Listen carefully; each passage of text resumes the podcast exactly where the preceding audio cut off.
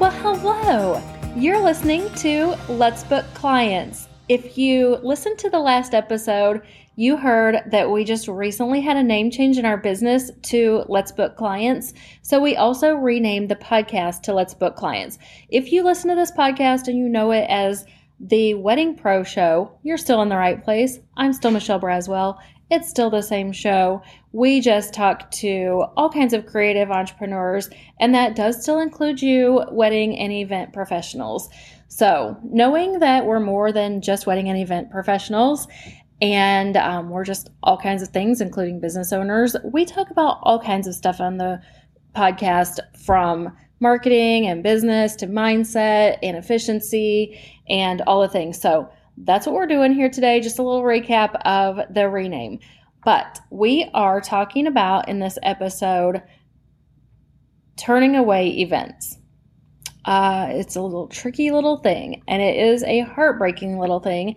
And I do something every once in a while where I go into the Facebook group, our free Facebook group, and I just look at a post that's been doing a lot and has a lot of conversation behind it, and just riff around on that on the podcast. So I can kind of put a voice to some of the things that are going on. Sometimes it's really hard to communicate things through text and just comments on a Facebook post. So I want to dig a little bit deeper here.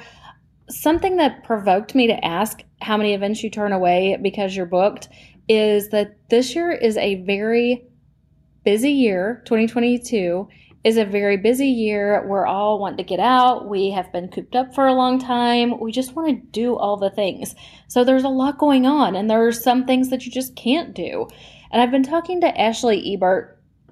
She was on a couple episodes ago about building teams and how having a team can really affect your business for the better and make you have more freedom personally to do other things, and also to not have to do the heartbreaking thing of turning people away who want to book with you.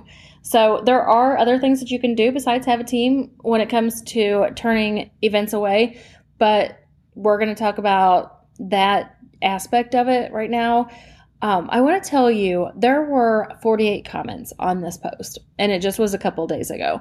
So a lot of people were saying that they've turned away a few. I'm just going to kind of go down through and address some of these comments. Somebody said, a few. My August and September are booked, but I'm still getting requests for those months. Somebody said, too many, with a crying face. Way too many, with another crying face.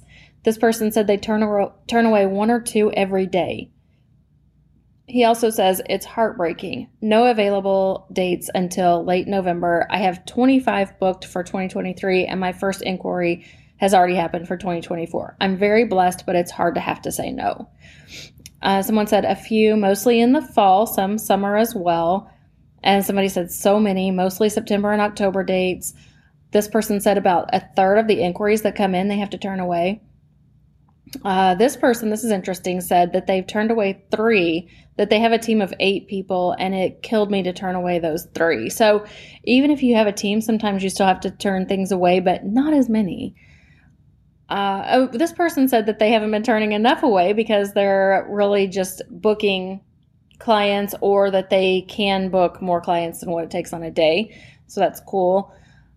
Someone said, this is kind of funny. I wouldn't call turning them away. I would call it that they can't think outside the box and consider another date, with a winky face. Not being mean, just being funny.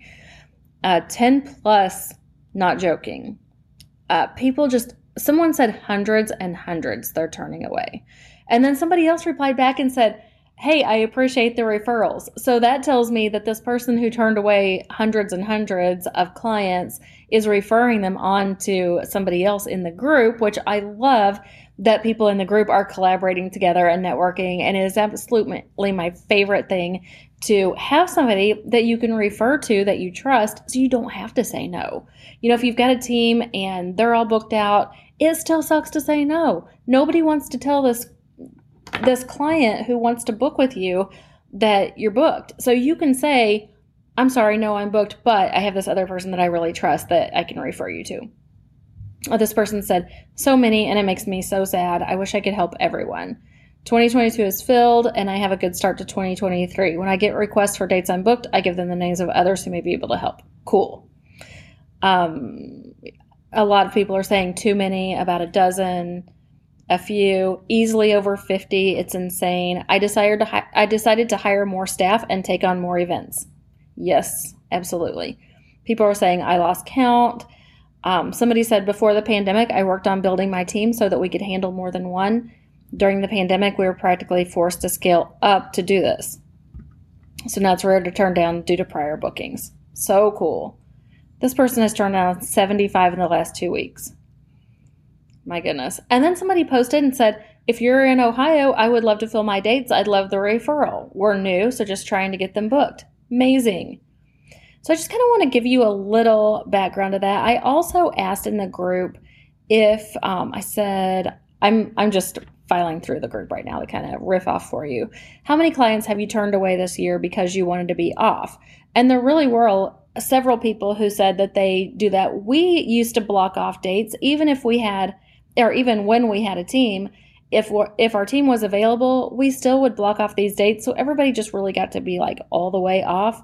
But it is hard. Somebody said, we have only turned away couples that want one of the weeks in August. It's hard to pre-plan a vacation a year in advance. Totally true. And then somebody said, I've turned away many and it's okay. It is okay. It's also okay not to be willing to turn away events. You know, sometimes we want to fill our calendar and we need to fill our calendar, and just being off is not a reason to turn away events. Maybe we squeeze in, you know, if there's an off season, we squeeze in those events during the off season, and then we don't have to turn in anyway. It just depends on where you're at in your business and where you're at in your building your team and all the things. So with that said, I want to wrap up this episode because I try to keep these at 5 minutes and this one's already over. I hope this gave you a little bit of insight, and I hope that if you're listening to this in real time, you consider talking to Ashley Ebert. You can reach out to me and I can get you a link about building your team and what it takes to build a team and grow a team and what that can do for your business and how much more revenue you can create by having a team, and the opportunities that you can give to team members, and it just goes on and on and on. So I always end with a hot tip, and my hot tip for today is more of a mindset thing, and it is that it's okay if you need to turn people away to be off and get some just downtime. That's okay. If you don't want to do that, that's also okay. If you are working on building a team so you're able to take more on, great. If you're still building your business and you're not all the way sold out, that's great too. We're all at different places, and I want you to just sit with that and be grateful for the place in your business that you're at right now. And I will see you next time on the next episode where we learn, grow, and connect together. Let's book clients.